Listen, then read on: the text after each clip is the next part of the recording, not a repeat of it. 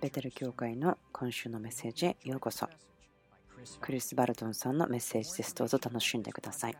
このポッドキャストの情報、それは ibetel.org また onfirejapan.jp で聞いていただけます。この予言書ということのシーズンをしていますけれども、前回ですね、私が話をした時にいた方はいますか？あ、いなくてもあなた許されてますよ。あなた許されますよ。あ、あなたもっと献金してください。あなた許されてますよ。今言ったことは冗談ですよ。全然有限とかではありません。有限的ではなくて、これをやってはいけないということですからね、それはしないでください。今週でですね、まあ5週間ぐらいだと思うんですね。その予言の賜物というところから話をして、その具益者の預言者ということの違いも話してきました。予言の賜物というのは賜物ですからあなたが報いでもらうものではないということです。聖霊様によって与えられる賜物です。ですから全ての人が予言できるべきですね。パウロが言っているのは熱心に予言すること、霊的な賜物を求めてくださいというふうに言っていますから、ある人たちは、いや、自分予言の賜物いりませんよと言いますけども、そういう問題ではなくて、これは命じられていることだと思います。神様と共に創造するということです。言葉が世界になりました。ですから素晴らしい賜物なんです。あなたは神様と共に創造することができます。あなたの人生や他の人の人生、あなたの人生に難しいことがあるときに聖霊様に主の言葉なんですか？と聞いて神様と共に創造するということですから素晴らしい賜物だと思います。そして、えー、御霊の賜物ですが全ての信者が持つことができます。熱心に求める。そして他にも話したのは、語益者の預言者ということも話しましたね。その語益者という話もしましたけれども、語益者というその言葉ですけども、それはエペソの4章から来ていますけれども、ある人を使徒、預言者、伝道者、牧師また教師としてお立てになりますと、その語益者というふうに呼んでいますけれども、この5つの働きですね。預言者の働きというのは、エペソの4章から見ますけども、これはキリストご自身がお立てになったと書いてあります。ある人を使徒、ある人を預言者、ある人を伝道者、ある人を牧師また教師としてお立てになったのですとありますから、その予言の賜物であるならば、すべての人がすることができる。それは報いではないんです。あなたが素晴らしい人格があるというその印でもありません。聖霊様があなたのうちにいて、そしてその聖霊様にあなたがアクセスすることができるということです。この預言者、ご益者の預言者というのは、キリストの賜物、その働き、職務です。キリストの賜物とあります。キリストが人類に与えた賜物です。一つは私がすること、予言の賜物というのは私がすることですね。聖霊様がうちに住んでますから。でももう一つの部分は自分のアイデンティティです。例えば、ご益者の預言者というのはあなたが求めるものではなくて神が決めることなんです。ですから、あ私はその預言者というキャリアが欲しい。あなたはそれを選択することはできません。その人的な飯のことでパウロをこう言ってますけれども、それは人の意思によるものではなく、その神の飯によってというふうに言ってますから、ご益者というのは、例えばあなたが牧師になるという望みがある。もちろんその飯があることはすごく重要ですね。もちろん望みがあることは重要ですけども、でもそれキャリアとしてそれをすることはできないと思います。そのご益者ならば、あなたがそれをするんではなくて、あなたであることなんです。そして予言の賜物ならば励まし立て上げ慰めるためですし、そして人々を神様のもとに導く、メスということです。ご益者の預言者ならば、エペソの4から見れるのは、それは生徒たちを整えて奉仕の働きをさせというふうになっていますから、預言者、それが男性だっても女性だっても、その彼らのメインの責任というのは、預言者であるならば、その人たちが預言することではないんです。あなたが預言者であって、そのメインの仕事はあなたが預言することではないというのは少しおかしいんですけれども、生徒たちが奉仕の技をすることができるように整えることですから、その人々が神から聞くことを学び、その預言者のところに行って聞くことがなくないようにとすることです。例えば人々が預言者を通して神様から聞かなければならないならばそれはよく機能していないという証拠ですね。その預言者の報いというのは何でしょうか？それは人々が見る目と聞く耳を持つことですから。その預言者のする仕事というのはキリストの体の中に予言の賜物を解き放ってそれによって人々が見る目聞く耳それを成長することができる。私たちのうちにいる神から聞くことができる。また予言をする。そしてまた、え教会また個人にその予言をするということもありますけども。でもその人々のこのメインの道というのは預言者からではなくて神からのものでなければならないと思います。預言者の中にはその3つのことがあってそれは飯、賜物、油注ぎ。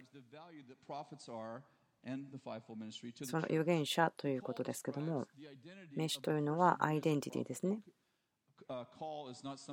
飯というのは自分がすることではなくて私であることですからそのオフィス働きというのはその治めること統治するというその仕事働きなんですでもう一つは油注ぎですね。もちろん神に召された。でもあなたが人によって召されるまではということもあります。ダビデのことを覚えてください。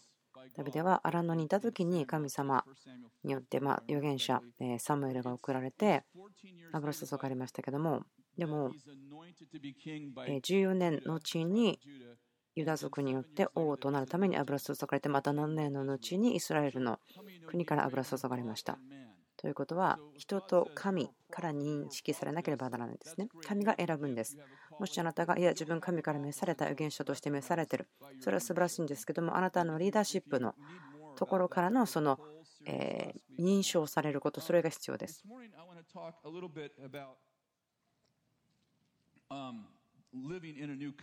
今朝私はその新しい契約を生きるという話をしたいんです。それは古い契約その旧約から新しい契約に変わったところでその預言者の働きも変わったということ。興味深いんですけれども今朝私たちはえ昨日の夜ですけども今日の朝のノートを準備してました。その契約という話をしようと思っていたんですけどもでその今朝は、え生産式をしていましたのですごくエキサイトしました。1ヶ月に1回やってるんですけども同じ日に契約の話をしまたその生産式をする。生産式というのはその契約を思い出すことですからルカの20に開けてください。イエス様が言ってることですけどもそれからパンを取り感謝を捧げてから咲いて弟子たちに与えて言われた。これはあなた方のために与える私の体です。私を覚えてこれを行いなさい。食事の後、杯も同じようにして言われた。この杯はあなた方のために流される私の血による新しい契約です。私の血による新しい契約です。その新しい契約、またその古い契約の話をしたいんです。この話はですね、大体6年ぐらい前に1回話をして教えてはいるんですけれども、数週間前に聞いたんです。3年以上ここにいますか、または3年以下でしょうかというふうに聞いたんです、教会に参加して。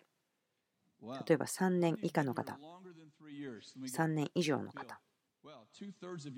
3分の2ぐらいの方が今日も3年以下という方ですね。ですから、その4年前ぐらいからのノートをもう一回教えるのは必要かもしれませんけれども。ここでイエスが私たちと新しい契約をされました。どういう意味でしょうか？私たちが生産式をする大きな理由ですけれども、マ書5章19こう言ってますけども、すなわちちょうど1人の人の不従順によって多くの人が罪人とされたのと同様に、1人の従順によって多くの人が下人とされるのです。ですから、イエスが十字架で死に、私たちを実際的に作ったんです。それどのようにしたかというと、神の義、キリストにあって神の義であるとされたと言っていますね。そうです。私たちは罪人でしたね。そして神様の栄光には足りないものとされました。しかし、昔は罪人でしたけども、イエス・キリストを信じ受け入れた時に私たちは生徒たちに変わりました。私たちは恵みによって救われた罪人であり続けるわけではありませんよね。もちろんそれは恵み、そのことを忘れたくはありません。でも私たちは生徒に変わったんです。私は救われ恵みによって救われた罪人。でも生徒になったんです。自分が生徒にしたんではないですね。ですからあなたのうちに高慢をもたらすことはできません。もっと感謝するべきです。神様がしてくださったこと。イエス様の働きによってあなたは生徒とされました。でも本質が変わったんです。あなたは義に惹かれるものと変えられました。自分は罪ができない。そうではないですよ。自由意志がありますから。もう罪に心が惹かれるんじゃなくて義を行うこと義に対して心が惹かれるものとあります。第一ヨハネの2章を超えてますね。もし誰かが罪を犯すことがあれば私たちには父の御前で弁護する方がいます。義なるイエス・キリストです。弁護する方なぜ必要なんでしょうか？その新しい契約の中で。あなたの本質は変えられたんですあなたは新しく作られたものです第2コリント2章17誰でもキリストのうちにあるならその人は新しく作られたものです。古いものを過ぎ去って身を全てが新しくなりました。霊が新しいだけではなくて全てが新しくなりましたとあります。イエス様の十字架、カルバリで起こりました。あなたは新しく作られたものです。ヘブル書9の17。遺言は人が死んだ時初めて有効になるのであって遺言者が生きている時は決して有効力はありませんと書いてあります。神は人と契約をしました。神がいつも人と関係を欲しがっていたこと分かりますか？知ってますか？漱石に行ってみましょうか。どうでしょうか？アダムと一緒にその歩いていましたね。それが彼のオリジナルの神様の計画でした。神様があなたを作った理由はあなたと関係を持ちたいからなんです。神は人と関係を持ちたかった。でも、後に人の方が神と関係を持ちたくないということを神は聞きました。出エジプト19章、モーセに言ったんですけども、私のために言いなさい。私の契約を守るならば、あなた方は全ての国々の中にあって私の宝となり、祭司の王国、聖なる国民となる。私の持ち物となると。そしてモーセは民に言ったんです。あなたが神様の契約を守り従うならばあなた方は神にとって神ご自身のものになりあなた方は祭司の王国聖なる国民となるレビ族の部族ではなくて王国になるというふうに言いました。でも民はこう言いましたね。すると民は皆口を揃えて答えた私たちは主が仰せられたことを皆行います。これはその立法というものの本質ですね。その古い契約。行うことによって、ルールを守ることによってつながりますよと言っています。関係ではなくてルールによってつながりますと。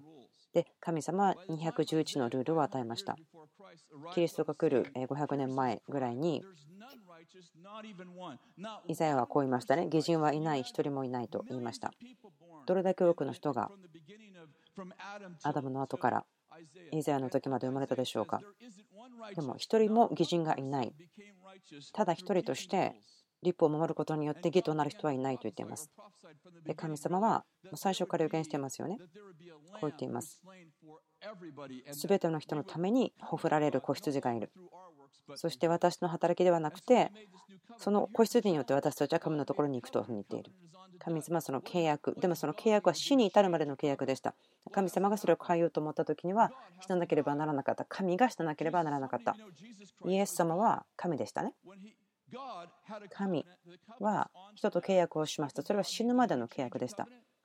どうするんでしょうか？神は死にあなたとの契約を書いたんです。イエス様が十字架で死んで、そのことによって神は契約を変えることができました。新しい契約は自分の働きによって天国に行きますが、そうではなくて、彼の神の義です。それは恵みと言われます。ですから私はこの新しい契約の中にいますね。この契約というのはこの契約を覚えなさいと言ってるんです。第1コリントの11だと思うんですけどもパウロは言っています。私たちはこの生産式をします。それは私たちが十字架のどちら側に来ているのかを覚えるため。十字架の前ですか、後ろですか？その預言者という話にやっと書いてきましたけども、その古い契約の下にあなたが今生きないことは重要です。イエス様はその立法と預言者を成就するために来ました。その古い契約の約束、それはルールとか立法、そしてまた呪いというもの、それらによるものでした。それを聞いてください。ヘブル8の10。私このところすごく好きです。それは旧約の預言者が新しい契約を見ていっています。旧約の預言者が新しい契約を見てこう言っています。こちら側ではないけれども、あちら側から見て、こちら側を見て語ってたんです。このことが起こる。そういうふうに言っています。それらの日の後、私がイスラエルの家と結ぶ契約はこれだろうと主が言われる。神様が契約を結んでくださるということです。私は私の立法を彼らの思いの中に入れ、彼らの心に書きつける。私は彼らの神となり、彼らは私の民となる。また彼らが、おのおのその町の者に、またおのおのその兄弟に教えて主を知るということは決してない。小さいものから大きいものに至るまで、彼らは皆私を知るようになるからである。すべての人が主を知るから教えなくていいというふうに書いてあります。その石に書かれた10回のようなそのルール、それはいらない石ではなくて心に、心に入っていると言っています。またもうこう言っています。なぜなら私は彼らの不義に憐れみをかけ、もはや彼らの罪を思い出さないからである。彼らの罪を思い出さないからである。13節神が新しい契約と言われた時には初めのものを古いとされたのです。年を経て古びたものはすぐに消えていきます。消えていきますとあります。私、いろいろなところに行って、人々はこう言うんですね。古い契約、新しい契約、新しい契約が古い契約の代わりとしたわけではないというふうに言ってますけれども、でもここに書いてあるのは消えていきますとあります。私たちは新しい契約を受け取ったんです。マタイの5章でイエス様はこう言ってますけども、マタイ5の43。自分の隣人を愛し、自分の敵を憎めと言われたのはあなた方は聞いています。しかし私はあなた方に言います。自分の敵を愛し、迫害する者のために祈りなさい。それでこそ天におられるあなた方の父の子供のようになれるのです。天の父は悪い人にも良い人にも太陽を昇らせ、正しい人にも正しくない人にも雨を降らせてくださるからです。隣人を愛し、自分の敵を憎め。どうやって聞いたんでしょうか神から聞いたんですね。神が言われたんです。その約束の地にヨシュは入っていきなさい。そして、すべての人を殺しなさい。全滅させてしまいなさい。新明記28章見ると分かると思うんですけど、1から15まで、主はあなたが私に使えるならば、これらの繁栄、祝福が来ますよというふうに言っています。国も祝福されます。繁栄します。行くにも来るにも、あなたがすることをすべて祝福される。家族も家畜も土地も、あなたの気候も祝福される。すべて、あなたが考えられることすべて祝福しましょうと言っている。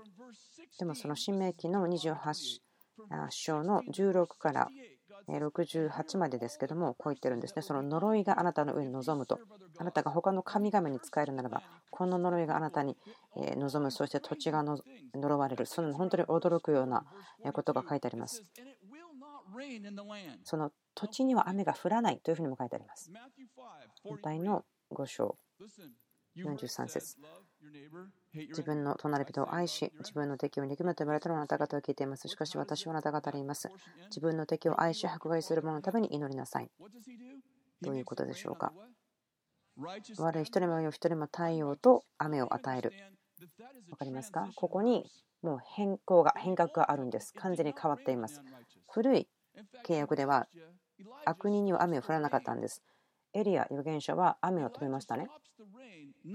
それは主の言葉によってではなくて、主の言葉というのは、雨が止んだ後にどこそこに行きなさいと言ったのがあったんですけども、以前はその古い契約、旧約を読んだことによってですね、あここはイザベルが治めてるから、ここは不義の人が治めてるから目が降るべきではないと言ったんですね。で、そうなんです。旧約の時代は不義を行っている人には雨も降らない。でも、ここ、新約においては、新しい契約においては、良い人にも悪い人にもと書いてあります。そして、天におられるあなた方の父ってあります。その土地にいる人全部全滅させてしまいなさい。誰一人として生かしてはならない。よしは約束の地に入っていきなさい。でもそこにいる前にいる人を全部全滅なさいと言った人でしょうか。同じ神でしょうか。そのサムエル、預言者をサウル王のところに送って、そのサウル王がアガクの王を生かしておいたことによって、それを理由にして、その王位から追い去ったんでしょうか。その神が殺せと言った王に憐れみをかけたから。あなたはもちろんダビデとゴリアテの話好きですよね。なんか聞いてる皆さんすごくシーンとしてますけども、ダビデとゴリエテの話の時はですね、ダビデが神を愛さなかった人を殺している話です。私たちこう言いますよね。ダビデ頑張れ、ハレルヤ。ダビデは巨人を殺した。でも巨人だけではなくて神を愛さなかった人々を皆殺した。詩編139、21。主よ私はあなたを憎む者たちを憎まないでしょうか私はあなたに立ち向かう者を意味嫌わないでしょうか新明記30 7あなたの神主はあなたを迫害したののの敵やあなたの敵にこれらすべての呪いを下される。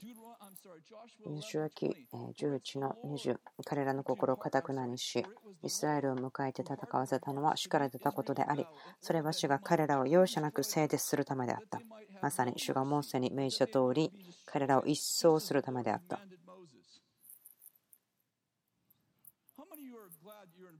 あなたがその新しい契約に招かれたことを感謝ですよね。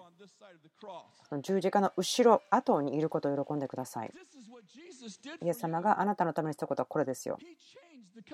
イエス様は契約を変えたんです。人々を言いますよね。神様は昨日も今日も永遠に変わらない同じです。もちろん、でもこの契約は変わったんです。神様は契約をされる神です。そして神はその言葉を守られます。ですから神様がその契約を変えたかった時にはその死ななければならなかった。その死によって一つの契約を新しい契約にすることができた。ですから古いものがなくなって新しいものになった。その新しい契約。ルカ23皆さん知ってますよねイエスは言います父を彼らを許してくださいイエスを十字架につけている人たちに彼らは何しているのかわからないのですと言いますよね。ステバノも人の働きのところで言っています。父を彼らは彼らが何をしているのかわからないので許してください。またパウロも手元に言っています。自分をサポートを誰もしませんでしたでもここでパウロが言ったのはこうですね。そのことが彼らにとってマイナスなことにならないようにしてくださいと。その旧約、古い契約であるならば、罪を裁いた。そして罪人も裁いた。新しい契約では変えたんですね。罪人が生徒に変わった。そしてその受けるにふさわしくない人をに対して恵みを与えた。例えば、ビルさんが裁判官だとしましょう。そしてエリックさんが私のお兄さんを殺した。ので私たちは裁判に行きます。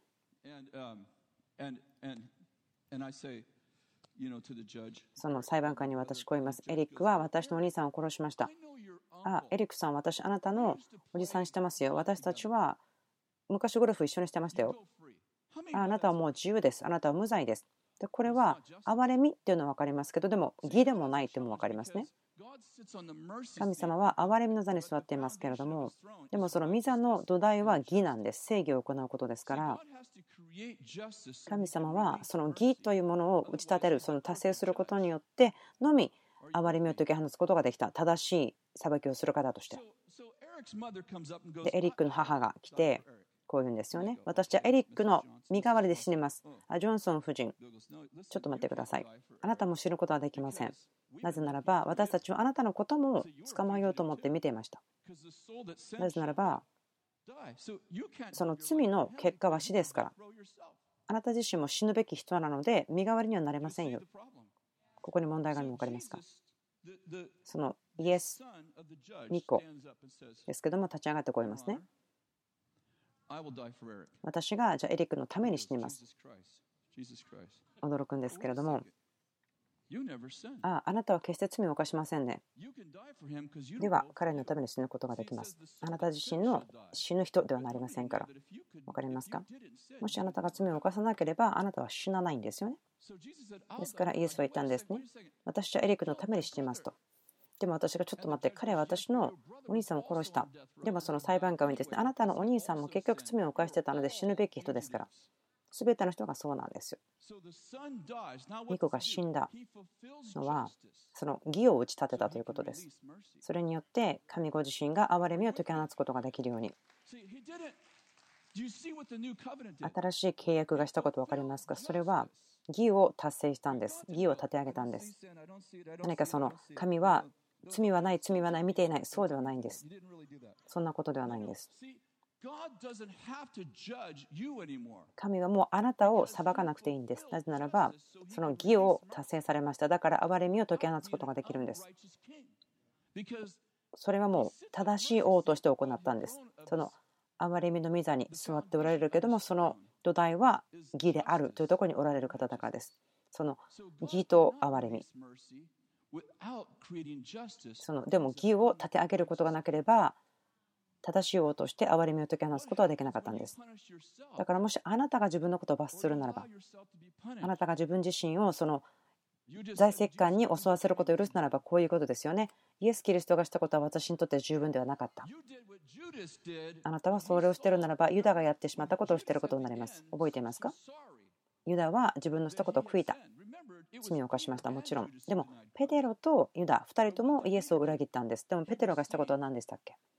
ペトロはイエスが彼のためにしたことを受け取ったんですね。そしてユダはそれを受け取らずに首をつってしまった。あなたがその病気とか病、それらがあなたの人生に対して、あ、自分罪を犯したからこれあるんだ。そう言ってはならないと思うんです。そうではなくて、父があなたのためにしたことを宣言するべきだと思うんです。ニコがあなたのために死んだ。からあなたの罪のために払うことができた。そして義を打ち立てられた。だから神は今あなたに憐れみを解き放つことができる。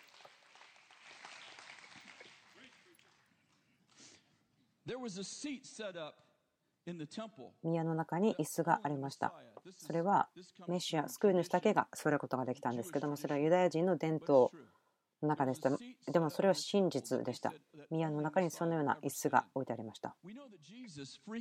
私たちが知っているのは、イエス様がその安息日において、その街道、宮で教えていた。そのことを見言葉から言いますけど、いつぐらいから始めたか分かりません。多分10代ぐらいから始めたのかもしれません。でも、宮で教えた方っていたと書いてあります。その伝統の中から私たちが見るのは、ユダヤ人の初期たちが信じてたこと、あとその祭司もですけども、その救い主が来て、その誰も過去に座ったことがないその椅子に座り、そのメシアのするべき仕事、働き、それを読むということ。それがいつかだかは分からないけど、そのイエス様が大体30歳ぐらいだ時に、その初期の人が宮に行って、そのメシアの仕事のそのところを読みます。でそれをイザヤの60章開いて、それは何百年も最初たちは待っていた。この日が来ることを待っていた。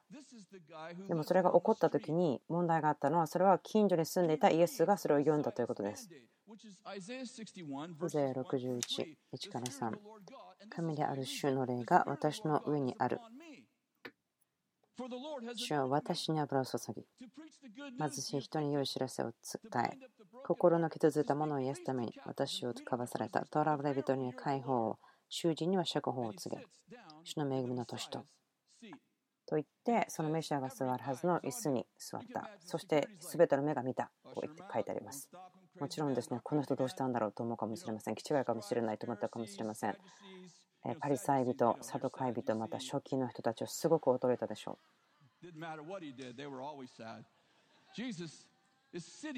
イエスがその救い主が座るその椅子に座ったんです。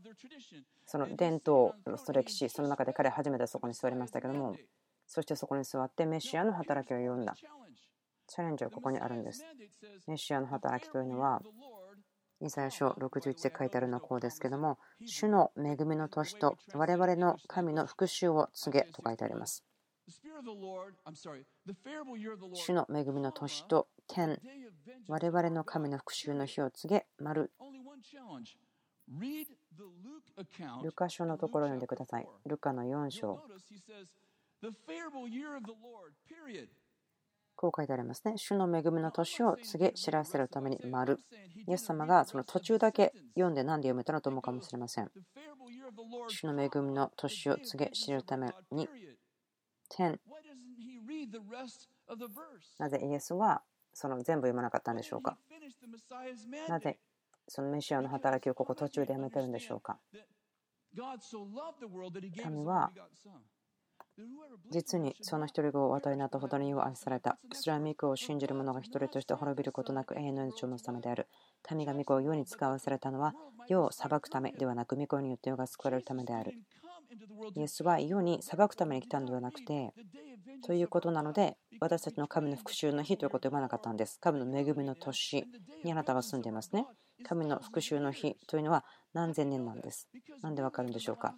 私たちは終わりの日々の中に住んでいて終わりの日の中に住んでいるわけではないんです。あれ混乱してきたと思っているかもしれませんけれども3つのエピックシーズンを話しています。最初は旧約聖書の時代。古い契約。今私たちは新しい契約の時代に住んでいます。新しい契約は2つのシーズンがあって、1つは終わりの日々。人の働き、2章の17節神は言われる終わりの日々に私の霊をすべての人に注ぐ。するとあなた方の息子や娘は予言し、青年は幻を見、老人は夢を見る。その日、私のしもべにも、はしためにも私の霊を注ぎ、すると彼らは予言する。また私は、上は天に不思議な技を示し、下は地に印を示す。それは地と火と立ち上る煙である。主の大いなる輝しい日が来る前に、太陽は闇とない。月は地に変わる。しかし、主の名を呼ぶ者は皆救われる。太陽は闇となり、月は地に変わる。主の大いなる輝きしい日。どうやってわかるんでしょうかしかし、主の皆を呼ぶ者は皆救われるというところで分かります。終わりの日々、その日ではなくて日々というふうに言っています。その太陽が闇となったのはいつですか？イエスが十字架で死んだ時ですね。月が血に変わる。いつですか？イエスが十字架にかかっていた時です。イエスが月なんですか？そうです。旧約聖書の中でヨセフが夢を見た時に彼はこう言いましたね。月と太陽が私にヘフした。お父さんは、あなたのお父さんとお母さんがあなたにヘフするんですか？と言った。私の中であなたと母お母さんがと言ってないですね。でもユダヤの文化においては彼らは理解していたんです。そのシンボル的な言葉ということです。私の提案はですね、イエスが天の父の反射をするものであった。自分の働きではなくて私の中で働いている父の働きであるとイエスも言っています。月というのはそれ自身では輝くことはできません。光がありません。でも太陽を輝かせるものです。太陽が暗くなったら月も血に変わるんです。その月月が血に変わった時にその大いなる輝かしい日というのが始まったんです。あなたはその大いなる輝かしい日の中に住んでいるんです。あなたはその古い契約の中では住んでいなくてあなたはその大いなる輝かしい日に住んでいます。それは終わりの日々にとあります。私の霊をすべての人に注ぐ。ですから終わりの日と終わりの日々に違うがあるということを覚えてください。私たちが住んでいるところは終わりの日々です。終わりの日ではないと思うんです。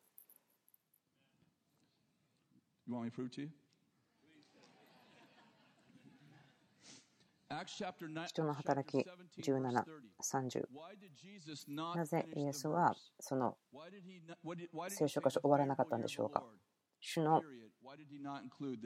私たちの神の復讐の人言わなかったんでしょうか？それは終わりの日だけなんです。人の働き17、30神はそのような無知の時代を見過ごしておられましたが今はどこででも全ての人に悔い改めを命じておられています。なぜなら神はお立てになった一人の人により義を持ってこの世界を裁くため日を決めておられます。日々とは書いてありません。だから1日なんです。第2ペテロ3の7。しかし今の天と地は同じ御言葉によって火に焼かれるために取っておかれ不経験の者どもの裁きと滅びとの火まで保たれているのです滅びの火って書いてありますなんかユニバーサル主義のようなこと何かそのえー、流行ってるというか聞くのを聞くと思うんですけどもその裁きの日というのはあるんです。私たちがその中に住んでいないですね。その終わりの日々の中には住んでいるんですけどもそれを偉大な輝かしい日です。預言者はその日のことを偉大で恐ろしいと言っています。神を愛するならば偉大。そうでないなら恐ろしい。2度6節。私は自分の領域を守らず自分のおるべきところを捨てた見つかりたちを大いなる日の裁きのために永遠の束縛を持って暗闇の下に閉じ込められました。大いなる日。これは私たちが今いるところに関係していると思うんですけども、第一コリント4の4。私にはやましいことは少しもありませんが、だからといって、それで無罪とされるのではありません。私を裁く方は主です。私を裁く方は主です。ですから、あなた方は主が来られるまでには、何についても先走った裁きをしてはいけません。主は闇の中に隠れたことも明るみに出し、心の中の計りごとも明らかにされます。その時、神から各自に対する称賛が届くのです。このところ自分好きなんですね。いっぱいあるんですけど、2つのことを話します。1つは、あなたは自分の心もわからないんです。神だけが知っています。あなたが自分自身を裁き、財政感を与えるならば、それは愚かなことです。こう書いてありますね。神があなたの心を明るくに出しますよ。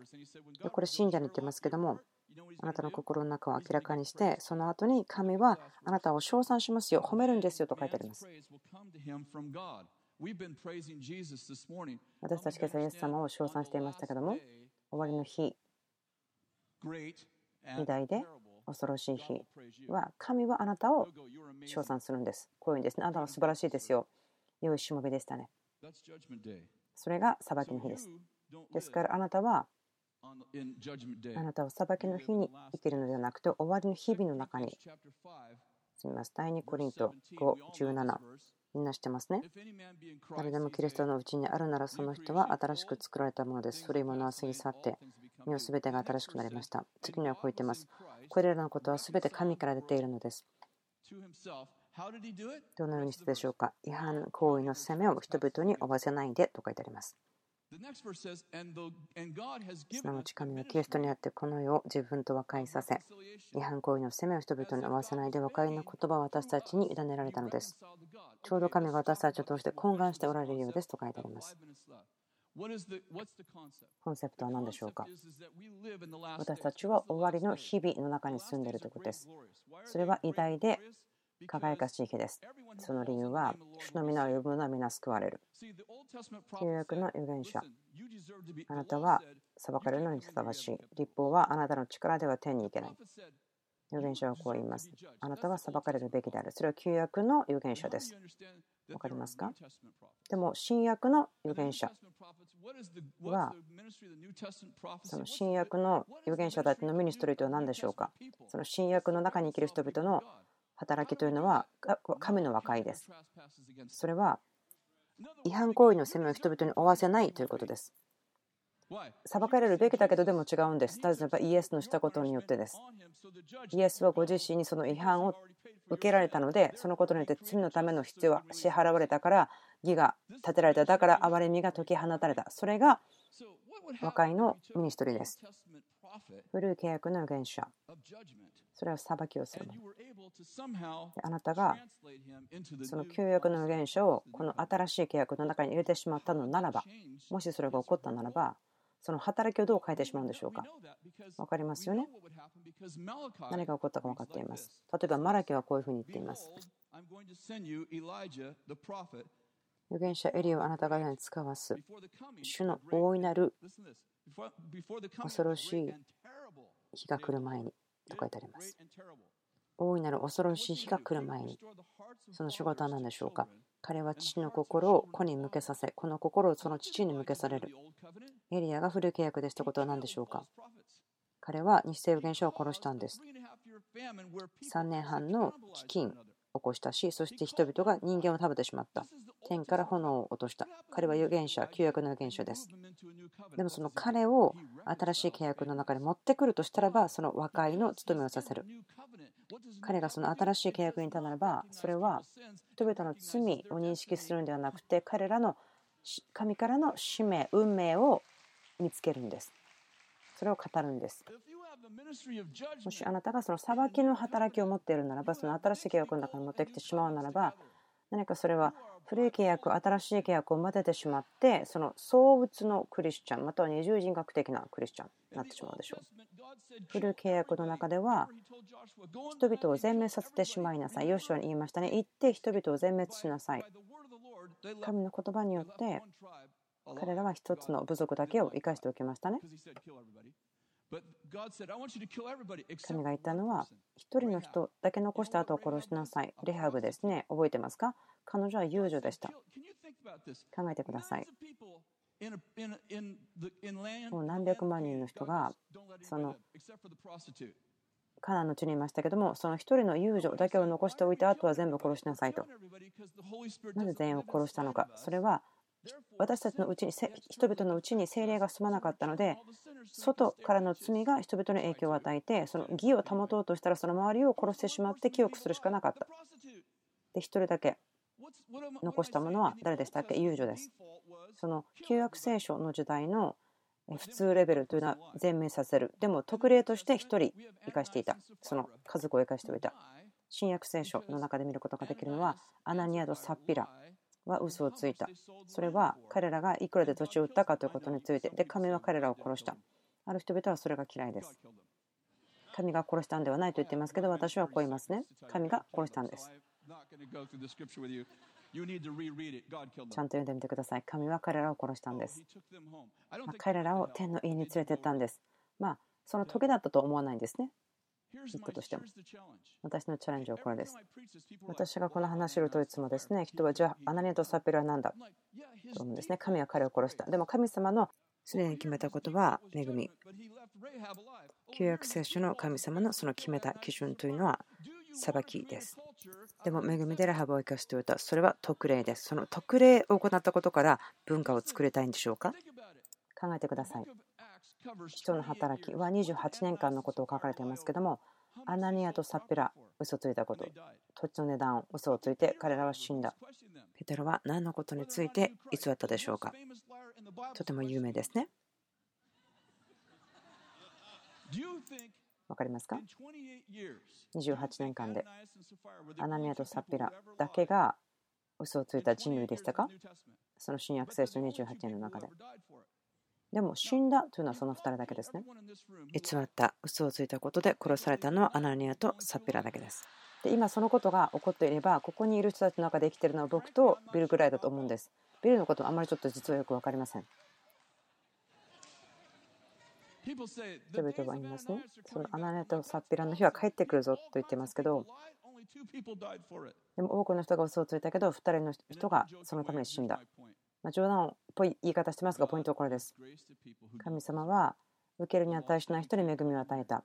立法はここにあなたは来れないと言ったけども、そして預言者はあなたは裁かれますよと言ったけれども、でもイエスが言ったのは、バプテスマのヨハネが説教したその時から、すべての人が御国に激しく入れられている。入れられていく。立法はあなたはここに来ることはできないと言った。預言者はあなたは裁かれるべきと言った。けど、イエス様が十字架によって恵みを解き放っている。その激しい恵み。あなたが御国に入ったのはあなたの働きではなくて激しい恵みの働きによっていられました。恵みの地にあなたは入りました。あなたの働きによってではなくてイエスの働きによってです。あなたが入ったように恵みに値しない人にも恵みを解き放つことです。ちょうどいいですね。時間通りに終わりました。でもこのゼロというのは祈りも含まれるんでしょうか？はい、時間残ってないけど祈ります。手を心に置いてください。こう言ってください。聖霊様。私は和解の務めをするものにしてください。他の人を裁いたことを許してくださって、今日この時から私は憐れみを解き放ちます。受けるのに値しない人々に対して、なぜならば私がそのようにして御国に入ってきました。あなたの働きによって私のものではなかったんです。イエス様の皆によって。アーメン。ありがとうございます。